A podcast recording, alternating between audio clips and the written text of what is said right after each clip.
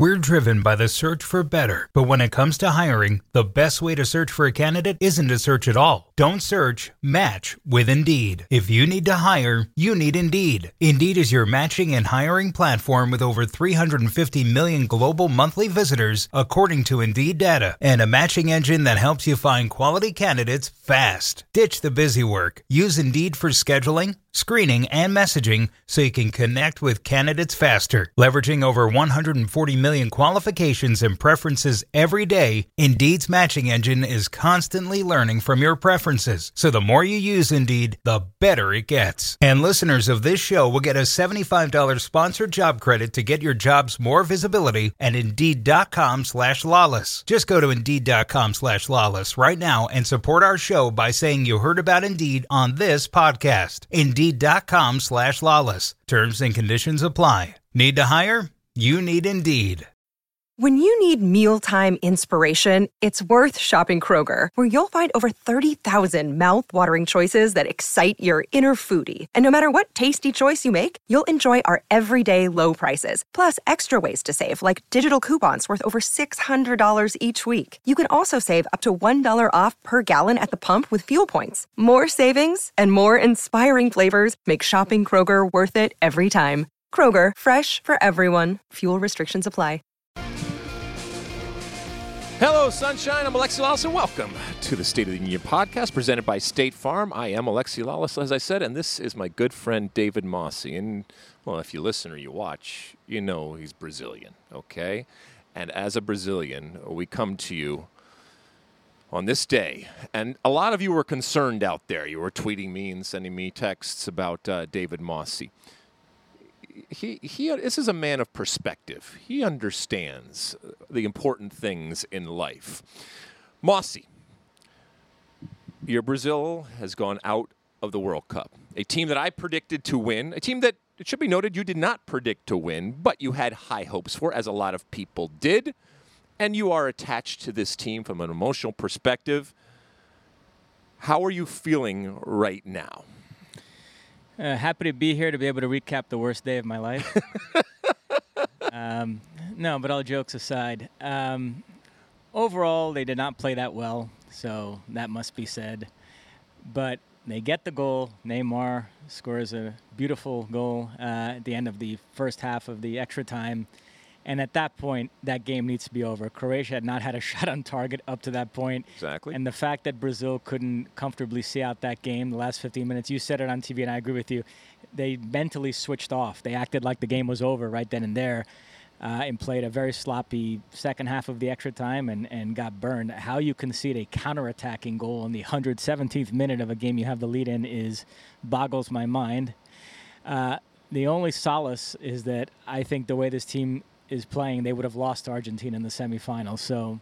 Man, I don't know. I don't know about that. A, a couple of things, like you mentioned, um, the sense of, for lack of a better word, entitlement when they went up one nothing, which it has to be said was a, a, wonderful goal, by the way, from Neymar. That was the moment we were kind of waiting for. It was going to be that definitive moment for Neymar in this, not just this game, maybe even in this in this World Cup, as they marched towards the uh, the final game. And then they score that goal, and they just thought that Croatia was going to go away where they belong, and what was rightfully theirs was going to be handed to them. And we know that that's not that's not the case. And you know, to your point, Mosse they let him back in. And if you let this Croatia team back in, they, uh, they will find a way. Um, Tite was going to step down anyway. He, is, he has stepped down. He is no longer the coach.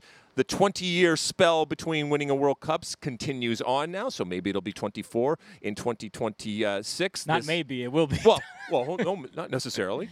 Well, I mean, the spell will be for sure, but right. whether it's the spell is broken. Which, by the way, matches the longest ever, which was from 70 to 94. Okay, so thing, thing, uh, things. Can, but this was supposed to be it. This was supposed to be the return. You had all the, you know, the uh, the legends sitting in the stands, and we talked a little bit, uh, a little bit about that. Neymar crying. We talked so much about Messi kind of fulfilling this. Uh, you know, this, this promise and checking that box. The reality is that Neymar hasn't done it either and you saw him crying at the uh, at the end of the game. They have nobody to but to blame ultimately but themselves. Yes, it was a deflected goal, and Alisson went one way and came and came back, but the only shot that they have on goal goes in, and then you come up against a hot goalkeeper, it's a problem.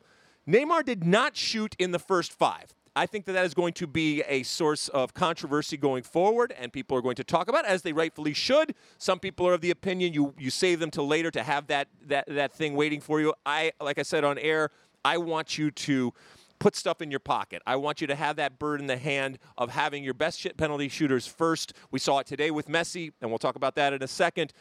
Uh, did you think that that was the wrong move ultimately? Because he didn't get to you didn't get to shoot.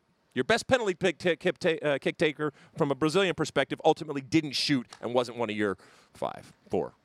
Uh, I did think it was a mistake. You guys were all over it on television. When I was growing up, there were different schools of thought on that, but most coaches have figured out that you got to put your best uh, taker first. That it's very important to get off to a good start in a shootout.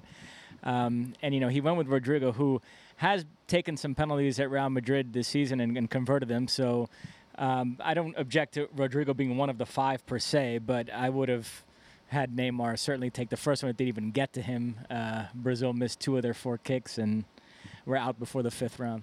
What do you think the uh, the press in Brazil will be saying come tomorrow? What, how, how is this going to be framed?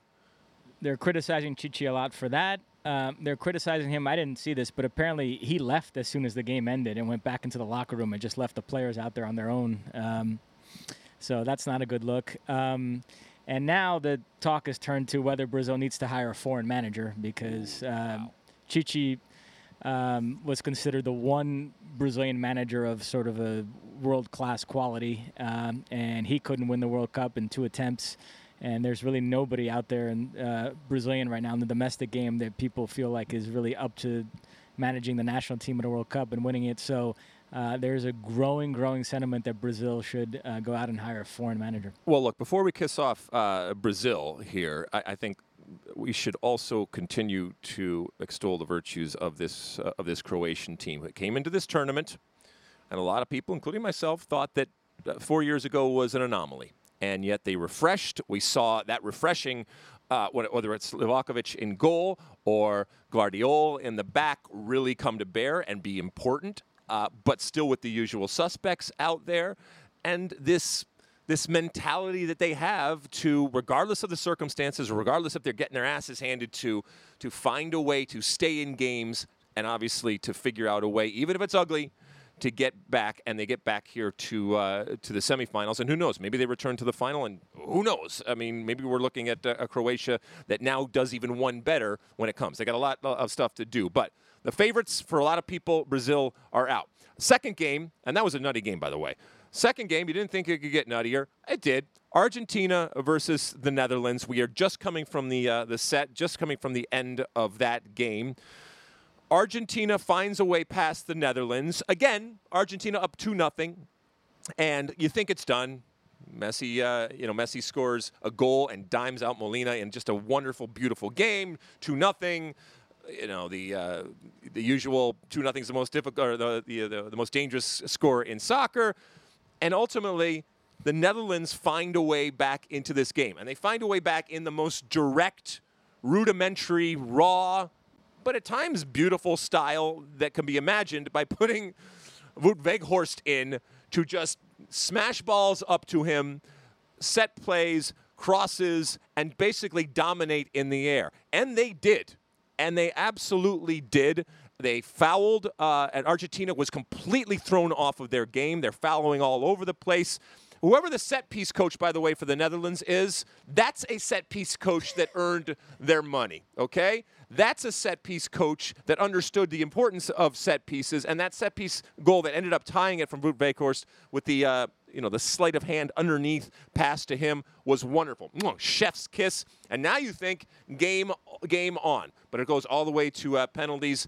And unlike the uh, Brazilian game, Neymar uh, Messi steps up, takes it, and in that moment says, "This is what we are doing," and kind of lays it down, plants the flag, and they just moved on from there. And uh, you know, Emmy was incredible in goal. We saw we saw I mean, we saw him in the uh, in the Copa with all the antics and the theatrics and all that kind of stuff. He just he feels it. And Lautaro Martinez, who's had a let's be honest, a horrible tournament, ends up being the hero and scoring the uh, the winning goal. And so Argentina and Messi continue through, but not without a lot of. I mean, there was a lot of shenanigans, shall we say, during that game. We ended up with what 17 yellow cards. Uh, interestingly enough, nobody got thrown out. Weghorst actually had a yellow card on the on the bench, and then came on and scored his two goals.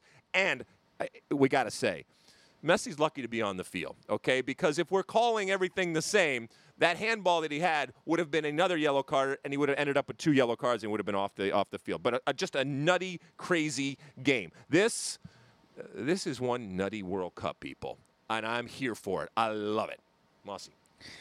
Yeah, I thought this game might soften the blow for me if Argentina had gotten eliminated too. Uh, but they deserve to go through. They were the better team for the majority of the match. It was just that tail end of the second half where the Netherlands got them. Uh, and, you know, we covered the Bundesliga for many years, so I know all about Weghorst. we covered him quite a bit in that league. Uh, but what I thought was telling is you go into extra time, the Dutch have all the momentum, and yet it was Argentina on the front foot, and it was the better team throughout the extra time and, and pressuring right up until the end, hit the post, Enzo Fernandez with that shot. So I, that really spoke to who the better team was. Um, they they were on Argentina were the better team for I would say 85 percent of this match. Uh, so in the end, the right team went through. Yeah, Emiliano Martinez has been a, a, real difference for them since he's emerged. He's their best goalkeeper they've had in a very long time. He came up big in the shootout, and like you said, Messi took it first. So Argentina, different approach than Brazil, and it paid off. Uh, and they're one step closer. I think they're going to win this World Cup. They have a destiny thing going right now, on top of having loads of talent and having the best player in the world. So I think the the stars are aligning for them. We did see Messi after the game go over to the Dutch bench and, and kind of talk to uh, the, the coaching staff there. And I, initially I thought that it was kind of cordial, but then it kind of took a, a, weird turn there. And so we will find out. We're doing this live, obviously. If you're listening to this later on, in the fact you might already know ultimately what was said or why that kind of interaction happened. But you know, keep in mind there was a lot of attention on this Dutch team and Van Gaal and the relationship with Di Maria and all that kind, all that kind of stuff. And so you know, Messi is not always the the quiet quiet, stoic type of player that he kind of is portrayed to be. He has a fire, he has an emotion, he has a passion, and he can be uh, tweaked, shall, uh, shall we say, uh, going forward.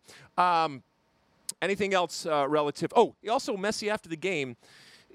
I mean, you know from from different cultures, and I mentioned this on air. The, the act of suffering is oftentimes brought up in our game. We've talked about this before, and it, it, it doesn't necessarily translate the same into English, but a lot of players and a lot of teams and obviously a lot of cultures they talk about suffering and it's a much more positive type of thing in the way that they frame it and you know messi talked about he wasn't happy with how much they had to suffer, but there was an appreciation that they did and they ultimately came out. And I think that goes to your point about how this was an important moment in whatever this pathway is towards the final and potentially winning it for Messi and company from Argentina to get through this game where in large parts they were the they were the better team and yet they let teams back into the game and that's where that suffering comes from but the way he looks at it, that suffering makes them better and ultimately makes them more difficult to beat going down. But he was angry in terms of the amount of suffering uh, that they did in that game. Anything uh, on either of these games before we go, Mosse?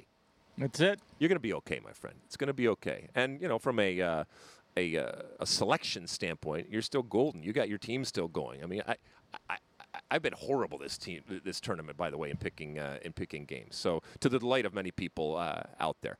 All right, I mean, I didn't think. Well, by the way, we're, we're here talking in, on Saturday because this ran into Saturday. We had the you know the fabulous Friday and the uh, you know, sensational Saturday is upon us. So we're going to go get some sleep. We're going to come back. We're going to do it all again. Who knows if the Saturday quarter, quarterfinals can even come close to giving us the incredible theater and the incredible drama of the uh, of the Friday semifinals. So we're going to try to do it again. Uh, we appreciate everybody who uh, hangs out with us here on the State of the Union, and thank you to uh, State Farm for uh, presenting it.